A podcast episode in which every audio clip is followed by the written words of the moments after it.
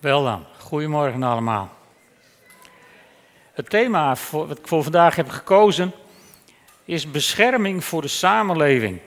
En ik had daar een, eh, een aantal bijbelteksten voor verzameld en uh, daar was ik de afgelopen dagen, waarin we met vakantie waren, over aan het nadenken. En er was één woord wat elke keer in mijn hoofd rondgonsde.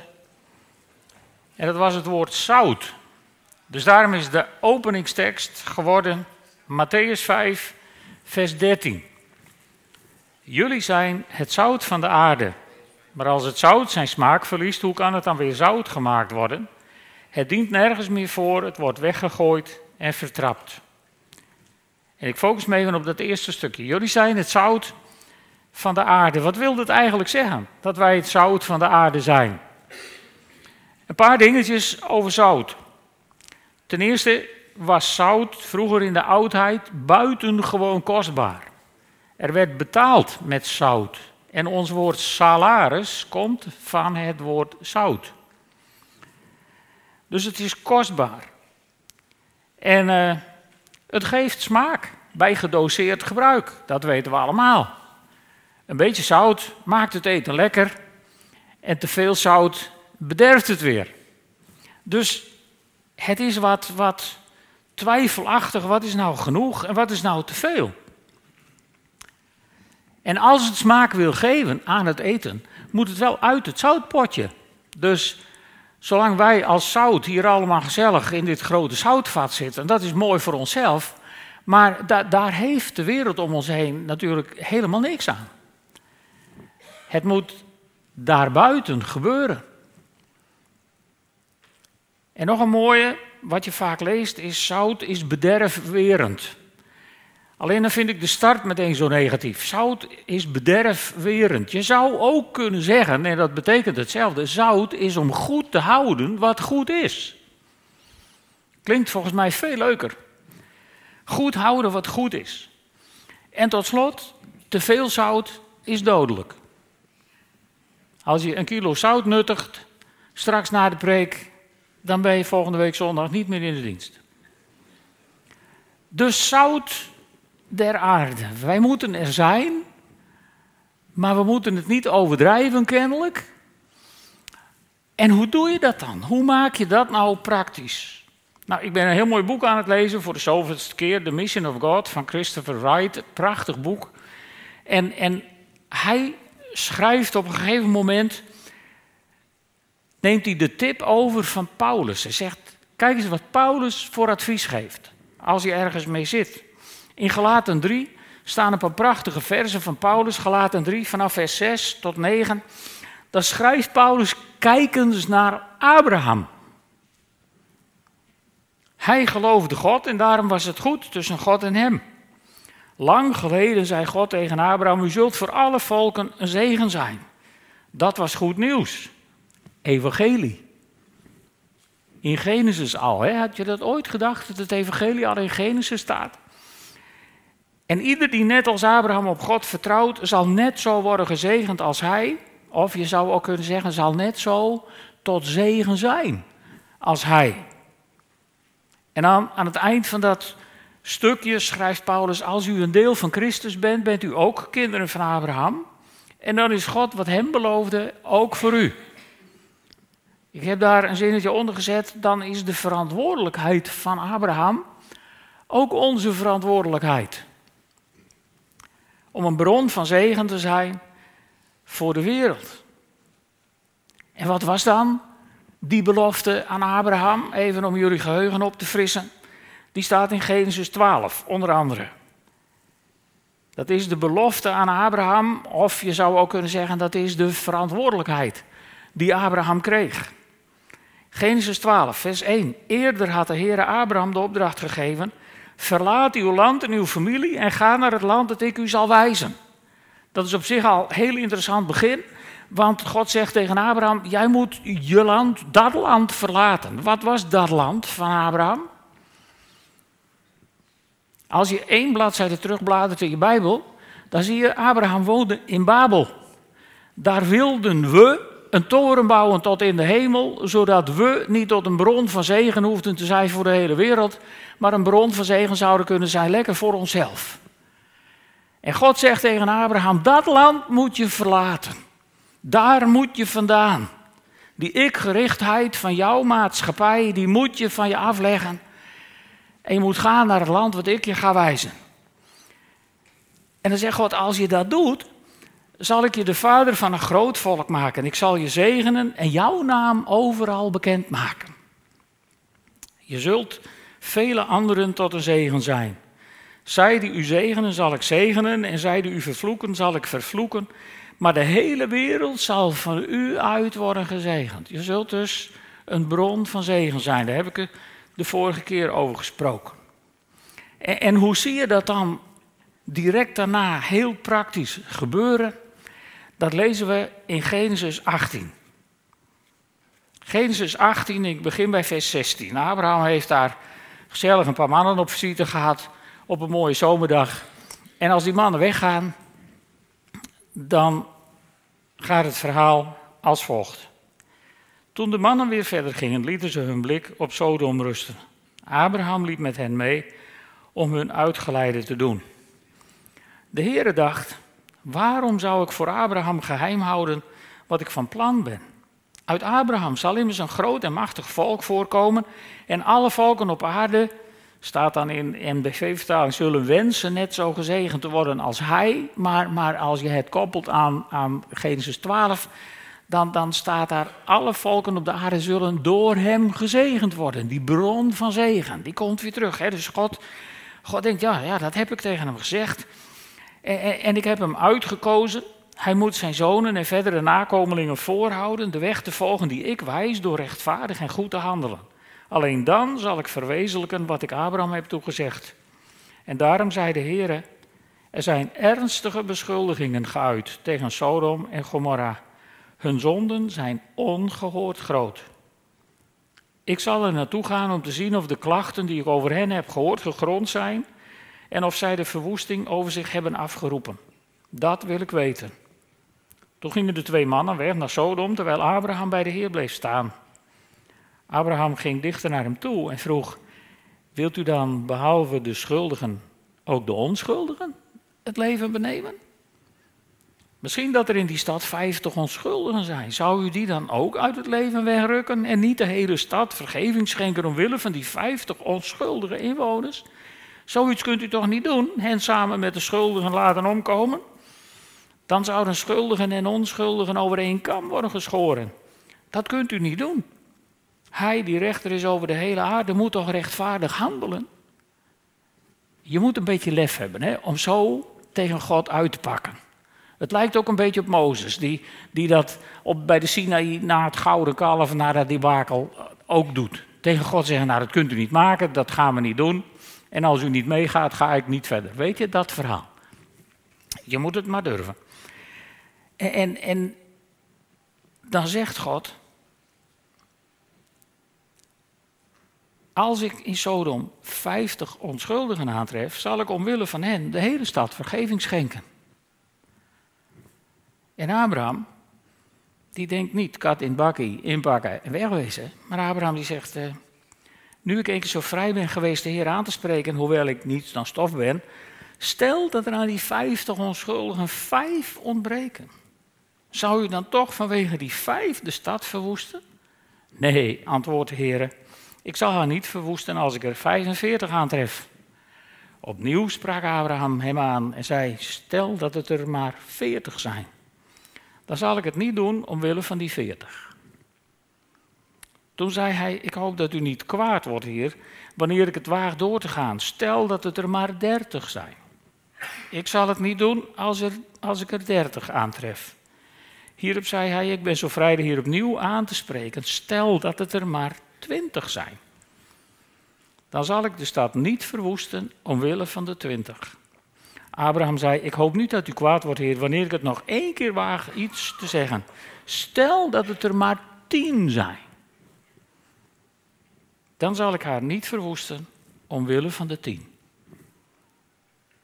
Zodra de Heer zijn gesprek met Abraham had beëindigd, ging hij weg En Abraham keerde terug naar de plaats waar hij woonde.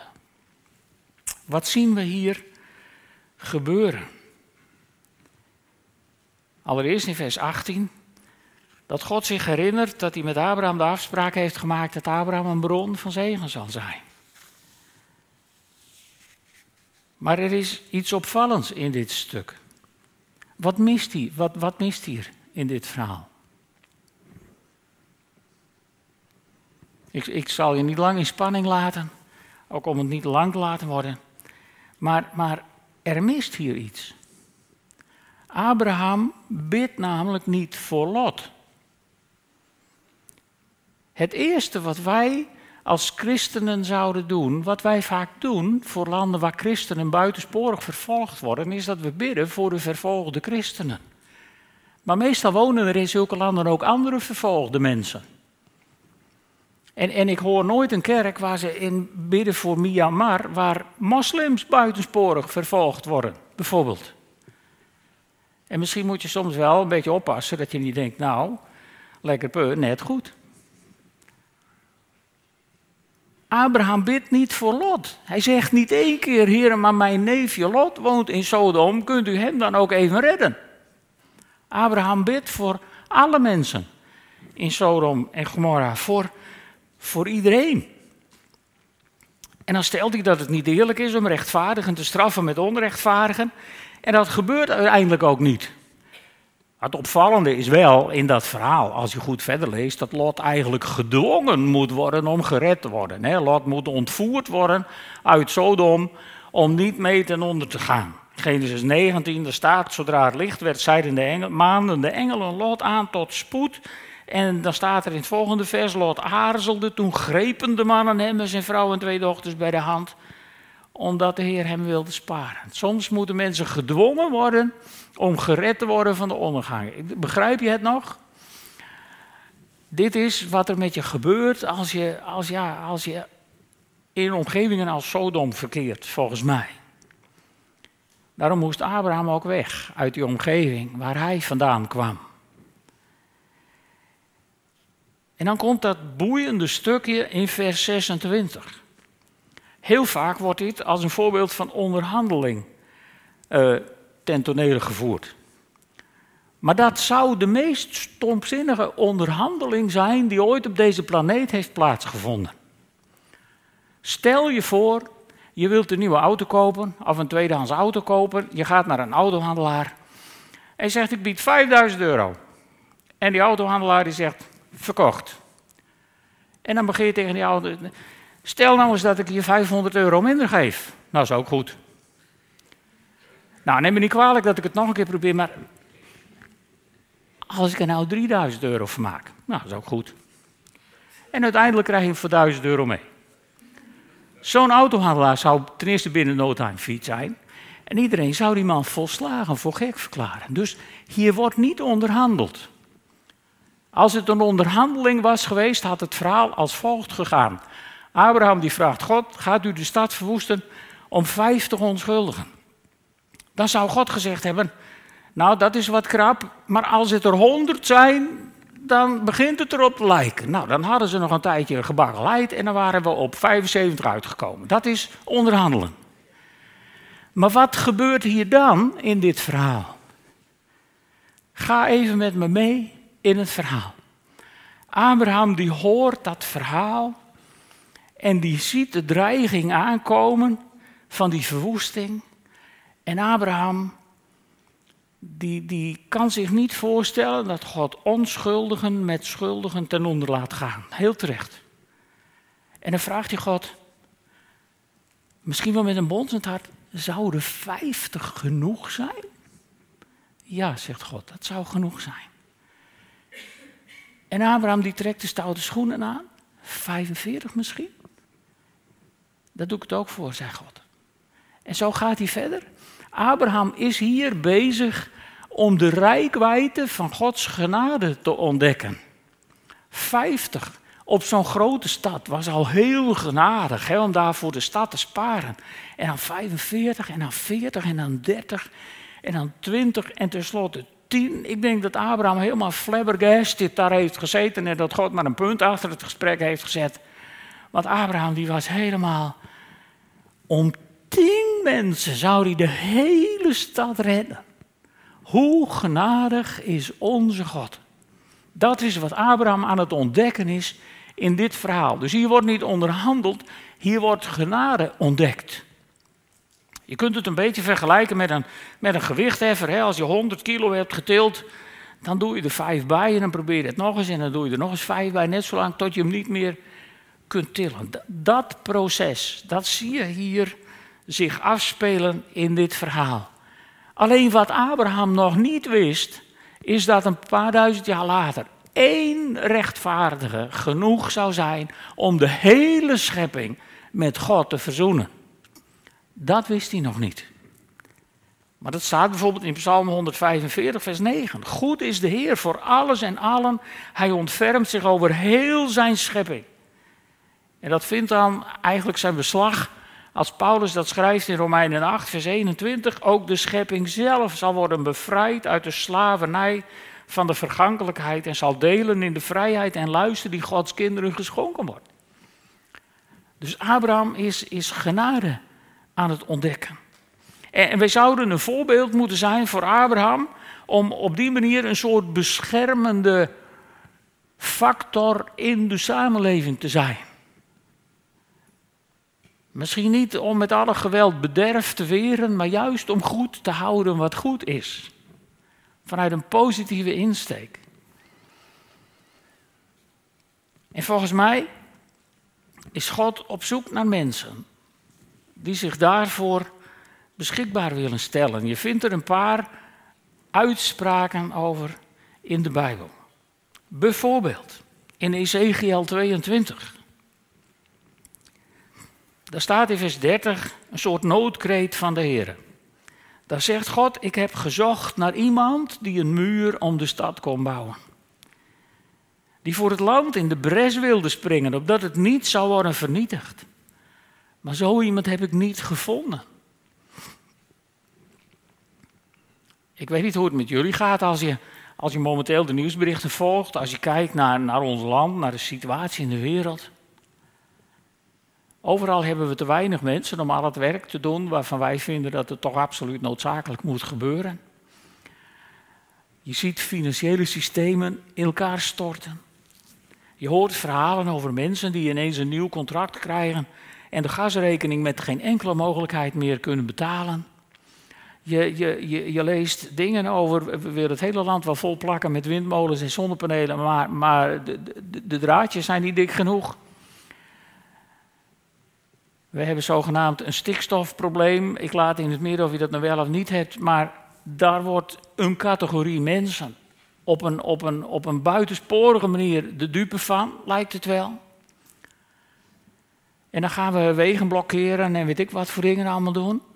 En anderen gaan weer schelden op die mensen. En, en eh, als je dan op Facebook even ziet wat, wat, wij elkaar, wat het mens om elkaar toewenst, dan denk ik, veel beroerder als dat kan het in Sodom en Gomorra bijna niet geweest zijn. Chris Wright, die schrijft in zijn boek over Sodom en Gomorra, wat God hoorde, dat was de noodkreet van de onderdrukten, van de misbruikten. God zegt, het geroep over de zonden van Sodom en Gomorra is tot mij opgestegen. Maar wie riepen dat dan? Dat riepen de onderdrukten. Het was een systeem in Sodom en Gomorra. Je ziet het in het verhaal van die bezoekers die bij Lot komen, dat alle mannen bij elkaar komen. En, en die willen hun lust een bad vieren op die twee bezoekers. Er werden mensen misbruikt, er werden mensen uitgebuit, er werden mensen. Noem het maar op. Maar nergens om. Als wij een t-shirtje willen scoren van 5 euro, of 6 of 7, ik weet niet eens wat die dingen kosten, maar die koopt Geertje altijd voor mij. Maar, maar als, je, als je een stukje kleding wilt kopen en je staat in de winkel erbij en je denkt het is onmogelijk dat ze dat voor dat geld kunnen maken, dan zou je het niet moeten willen kopen, weet je, want er zijn mensen voor misbruikt. Dat is wat er in Sodom gebeurde. Mensen werden misbruikt, mensen werden niet gehoord, mensen werden geminacht. Mensen werden beschadigd, mensen werden vermoord. En het geschreeuw van de slachtoffers was opgestegen ten hemel. Ik denk dat het geschreeuw van de slachtoffers opnieuw in deze tijd opstijgt ten hemel. En dat God daar handenwringend bij zit en denkt: en wie gaat er nou voor deze mensen in de bres springen? En hoe je dat doet, daar kom ik zo op. Jesaja die zegt iets, iets soortgelijks. Die zegt, een prooi zijn ze geworden. Er is niemand die hen redt. Ze zijn buitgemaakt en er is niemand die zegt, geef terug. Klinkt eigenlijk een beetje hetzelfde. God is bijna wanhopig dat er geen mensen in de bres springen en durven te zeggen, geef terug. En om het even gewoon dicht bij huis te brengen. Indrachten, gemeente Smalingenland, of de gemeente waar je zelf woont, vind ik ook prima. Maar wat, wat doen wij met de gemeente Smalingenland? We hebben natuurlijk een aantal jaren achter de rug met bestuurlijke rimpelingen en toestanden en whatever. Maar ga je daarover tekeer? Schrijf je daar lelijke stukken over op Facebook? Scheld je erop? Denk je bij de volgende verkiezingen, ze kunnen voor mij wat, ik ga niet meer. Of buig je je knieën en bid je voor ons gemeentebestuur en voor de toestand in Drachten. Wat is je reactie? Dat is de vraag. En als God dan zegt, ik heb mensen gezocht die in de bres willen springen, dan komen we nu bij het punt waar het om gaat. En als Jesaja zegt, ik heb niemand gezien die zegt, het is nu genoeg geweest, punt, geef terug, zijn we bij het punt waar het om gaat. In Jeremia 29. En dat is best een moeilijke situatie in Jeremia 29. Het volk is in ballingschap in Babel. En de Joden die zijn daar en die gaan tekeer tegen de overheid die hun in ballingschap heeft geleid. En die dragen niet bij aan de maatschappij in de plaats waar ze terecht zijn gekomen. En die zijn van plan om zich helemaal te isoleren uit deze bo grote boze buitenwereld, daar in Babylon. En, en, en, en dan zegt Jeremia namens de Heer, bid tot de Heer voor de stad waarheen ik jullie heb weggevoerd. Jezus zal later zeggen, bid voor je vijanden. Het is ongeveer hetzelfde. Bid voor de stad waarheen ik jullie heb weggevoerd en zet je in voor haar bloei. Want de bloei van de stad is ook jullie bloei. Wauw. Dus God is op zoek naar mensen die willen bidden, die reageren zoals Nehemia. Die dan niet keer gaan op Facebook, maar eigenlijk bittere tranen huilen over de situatie in de omgeving waar ze wonen. En uiteindelijk bij de Heer te raden gaan. En God bidden en de stappen die God ze laat zien, die ze kunnen zetten, dan ook daadwerkelijk zetten. En uiteindelijk is dat volgens mij de opdracht die we, om terug te komen bij Paulus, waar ik ben begonnen, die we van Paulus krijgen als Paulus schrijft aan zijn discipel Timotheus. En daar ga ik mee afsluiten, 1 Timotheus 2. Vanaf vers 1. Daar zegt Paulus, en dat schrijft hij niet alleen aan Timotheus, maar dat schrijft hij. Timotheus was in die tijd voorganger van een grote gemeente. En Paulus schrijft aan Timotheus: Allereerst vraag ik dat er voor alle mensen gebeden wordt. Dus niet alleen voor je eigen clubje, dat er voor alle mensen gebeden wordt. Dat er smeekbeden, voorbeden en dankgebeden voor hen worden uitgesproken. Bid voor alle koningen en gezagsdragers dus niet alleen voor Zelensky, maar ook voor Poetin. Dat hij tot inkeer mag komen en dat het drama wat zich daar afspeelt mag stoppen. Maar herinner je dan ook tijdens je gebed even dat dat niet het enige drama is wat er momenteel zich op deze planeet afspeelt, maar toevallig wel het meeste in het nieuws is. Maar er zijn er nog handenvol soortgelijke situaties. Bid voor alle koningen en gezagsdragers, opdat wij rustig en ongestoord kunnen leven in alle vroomheid en waardigheid. Dat is goed en welgevallig in de ogen van God onze redder. Die wil dat alle mensen worden gered en de waarheid leren kennen. Want er is maar één God en maar één bemiddelaar tussen God en mensen, de mens Christus Jezus. Die ene rechtvaardige, die stierf om de schepping met God te verzoenen. Die zichzelf gegeven heeft als losgeld voor allen, als het getuigenis voor de vastgestelde tijd. Lieve mensen, ik ben er diep van overtuigd dat wij op deze aarde zijn om de samenleving te beschermen. Om goed te houden wat goed is. Om smaak te geven waar het een flauw gedoe is geworden. Maar met mate. Zodat het niet meer niet te pruimen wordt, omdat er te veel in zit. En dat vraagt van ons als volgelingen van Jezus Christus om wijsheid, om leiding van Gods geest, om op het goede moment de goede dingen te zeggen. En dan kan het maar zo zijn dat wat ons deze week overkwam, dat er een vrouw bij je in de camper zit, te huilen, omdat ze net een telefoontje heeft gekregen dat haar dochter uit het leven is gestapt. En dan kun je voor mensen bidden. En dan mag je je verwonderen dat ze bij jou zijn gekomen.